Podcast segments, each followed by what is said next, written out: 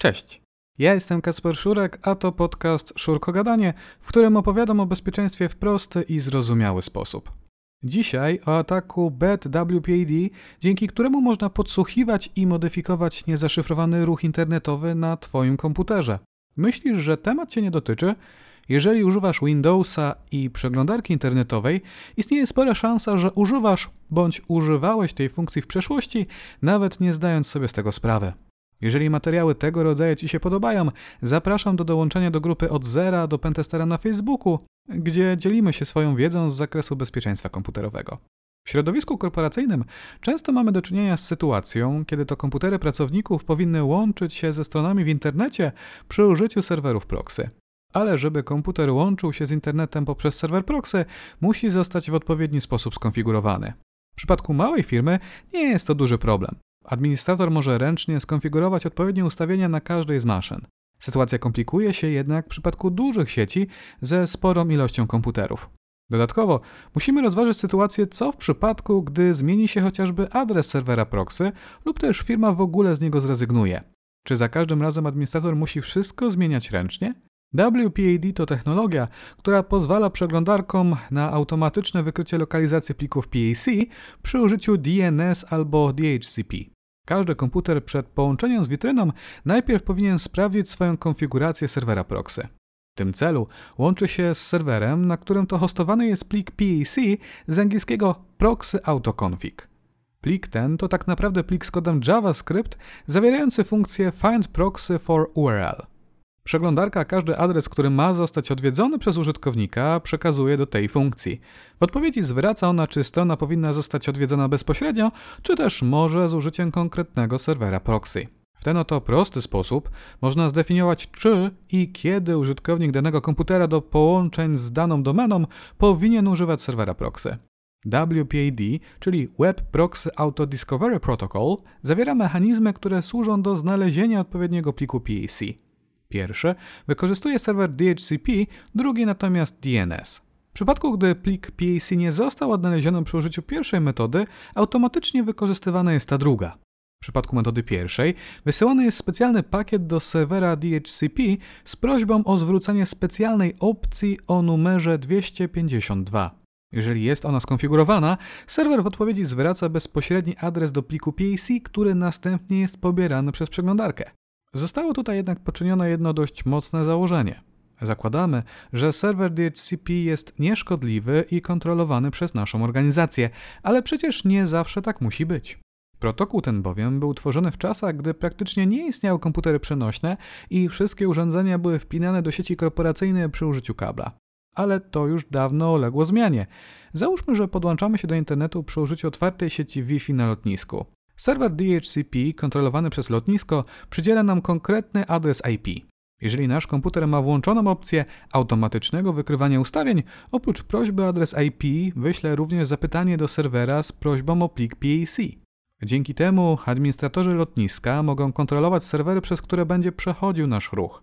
Jest to więc idealna metoda do przeprowadzania ataku man in the middle, kiedy to część naszego ruchu nie trafia bezpośrednio do serwera, z którym chcemy się komunikować, lecz po drodze jest przesyłana do innego, kontrolowanego przez atakujących.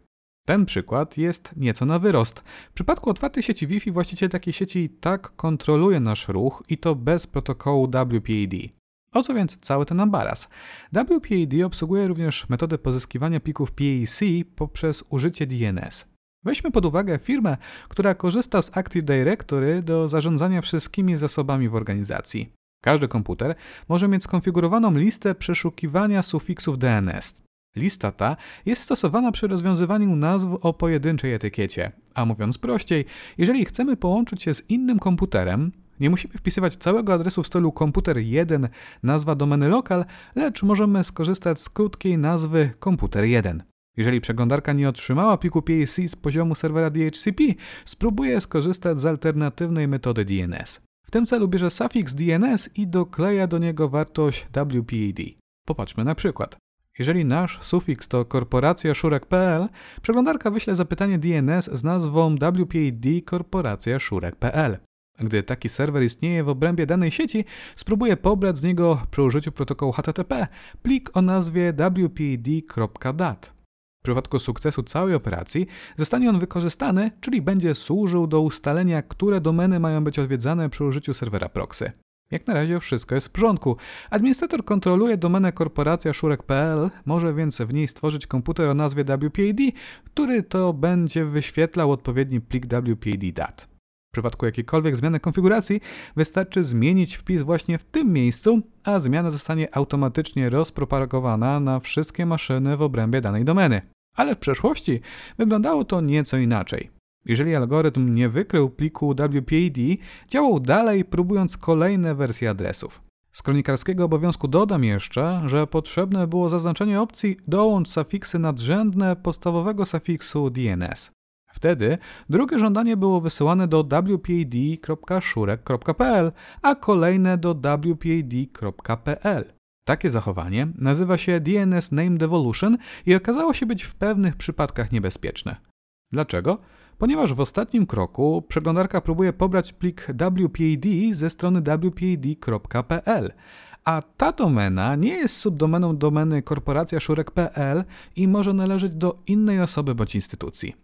Dochodziło więc do sytuacji, w której komputer firmowy, który był źle skonfigurowany, mógł pobrać ustawienia serwera proxy z innej, niekontrolowanej przez daną firmę domeny.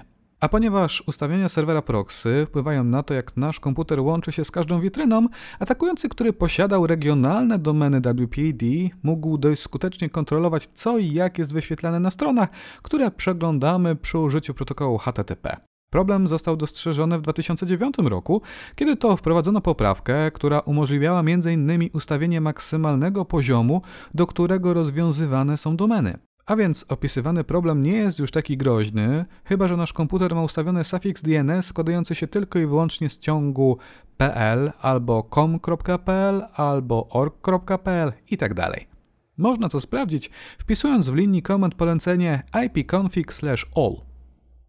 I tutaj pojawia się ciekawy zwrot akcji.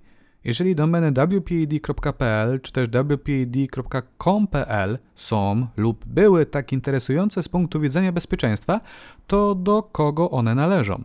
Tematowi przyjrzał się jakiś czas temu Adam Ziaja z firmy redteam.pl.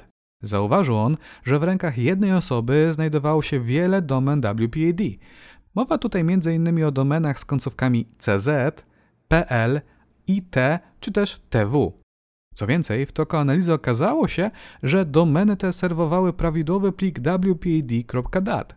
W treści pliku znajdowały się specjalne reguły, których celem było zarabianie pieniędzy poprzez programy partnerskie różnych serwisów internetowych. Duże serwisy dzielą się bowiem zyskami z osobami, które namawiają innych na odwiedzanie danych witryn. W tym celu do odnośników doklejane są specjalne identyfikatory, które można było podmieniać na podstawie pliku PAC. Dzięki temu, w niewidoczny dla użytkownika końcowego sposób, właściciel domen WPAD mógł zarabiać tylko dlatego, że komputery były błędnie skonfigurowane. W artykule Adama większość domen tego rodzaju została przejęta przez CERT Polska, który monitoruje ich aktywność i dokłada wszelkich starań, aby nie było one używane w złych celach. Ale to nie koniec. Pora na WPAD Name Collision, przeszłości zdarzało się, że administratorzy Active Directory używali jako domeny nieistniejących adresów, np. szurek.corp. W przypadku działania mechanizmu WPAD maszyna będzie się więc próbowała połączyć z komputerem wpad.szurek.corp.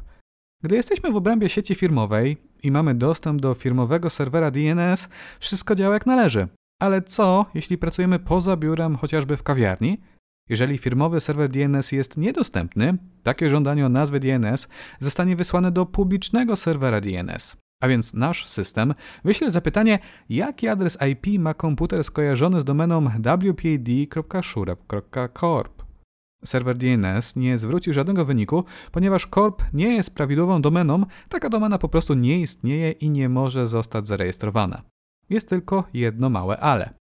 Z roku na rok obserwujemy stale zwiększającą się liczbę domen najwyższego poziomu, które można zakupić.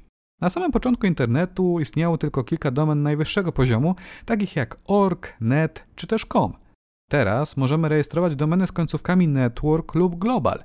Może więc dojść do dziwnej sytuacji, kiedy to firma w Active Directory używa domeny, która jeszcze parę lat temu nie istniała, na przykład korporacja.global. Teraz natomiast taka domena najwyższego poziomu istnieje i może zostać zakupiona chociażby przez konkurencję. Jeżeli użytkownik będzie korzystał z komputera w kawiarni, gdzie nie ma dostępu do firmowego serwera DNS, wyśle żądaniu adres IP komputera wpad.korporacja.global. Publiczny serwer DNS zwróci wtedy odpowiedni adres, o ile oczywiście taka domena została zarejestrowana. Jeżeli na tym serwerze będzie się znajdował plik PAC, komputer użytkownika może nagle zacząć korzystać z zewnętrznego serwera proxy, a to wszystko bez wiedzy użytkownika.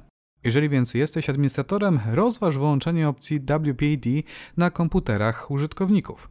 W systemie Windows należy przejść do opcji internetowych. Tam w zakładce Połączenia, a dalej ustawienia sieci LAN, należy odznaczyć opcję Automatycznie wykryj ustawienia. Warto też rozważyć zmianę domeny na taką, która należy do firmy, czyli zamiast Szurek Corp spróbować przejść na szurek.pl, oczywiście jeżeli szurek.pl jest w naszym posiadaniu. Można też w serwerze DHCP zdefiniować rekord 252 do pliku wped.dat, który będzie zwracał wartość return direct, informującą, że wszystkie połączenia mają się odbywać bez udziału serwera proxy. Ale zdalny atak to nie wszystko. Podatność ta może zostać nadużyta przez atakującego, który zdobył dostęp do wnętrza naszej sieci firmowej.